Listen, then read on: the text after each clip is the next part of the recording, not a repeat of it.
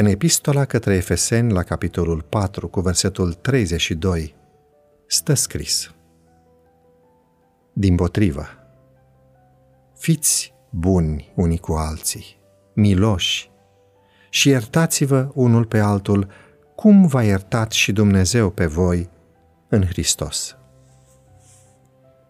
Ți-a fost înseninată vreodată ziua datorită unui gest de bunătate? În prima mea călătorie internațională, am aterizat în Statele Unite ale Americii cu niciun dolar în buzunar, ci doar cu cecuri de călătorie. Acestea nu pot fi folosite pentru a închiria un cărucior de bagaje și nu trecusem prin prima vamă să schimb valută. Am fost stupefiată, spune autoarea, când o altă călătoare a scos bani și a plătit un cărucior pentru mine, astfel încât să-mi pot mișca mai ușor geamantanul supradimensionat, bagajul de mână și chitara. Bunătatea ei mi-a înseninat ziua și a rămas în memoria mea și după 20 de ani. Imaginează-ți faptul că iscoadele nu au uitat niciodată de bunătatea lui Rahav, care i-a ascuns și a găzduit la ea. Sau Elisei, de bunătatea văduve din Sarepta, care i-a oferit profetului ultima ei bucată de pâine. Sau Samuel, de bunătatea mamei lui care îi oferea o haină nouă în fiecare primăvară. Isus însuși și-a luat timp să se poarte frumos cu copiii. Hristos privea la copiii care se jucau și deseori îi aproba când avea o victorie inocentă în lucrurile pe care erau hotărâți să le facă.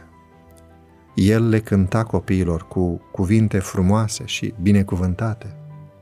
Ei știau că El îi iubea niciodată nu s-a încruntat la ei, ci le împărtășea bucuriile și tristețele copilărești.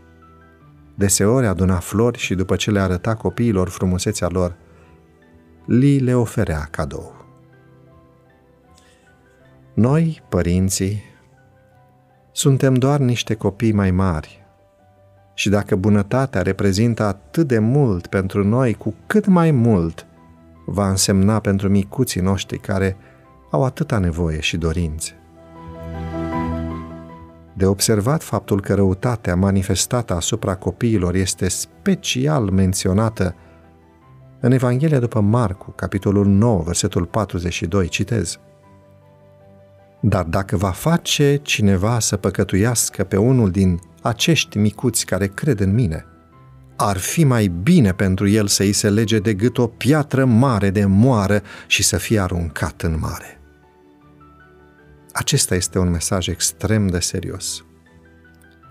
Îngăduie lui Dumnezeu să te copleșească astăzi cu bunătatea sa, iar tu vei avea de oferit ceva mai departe celorlalți.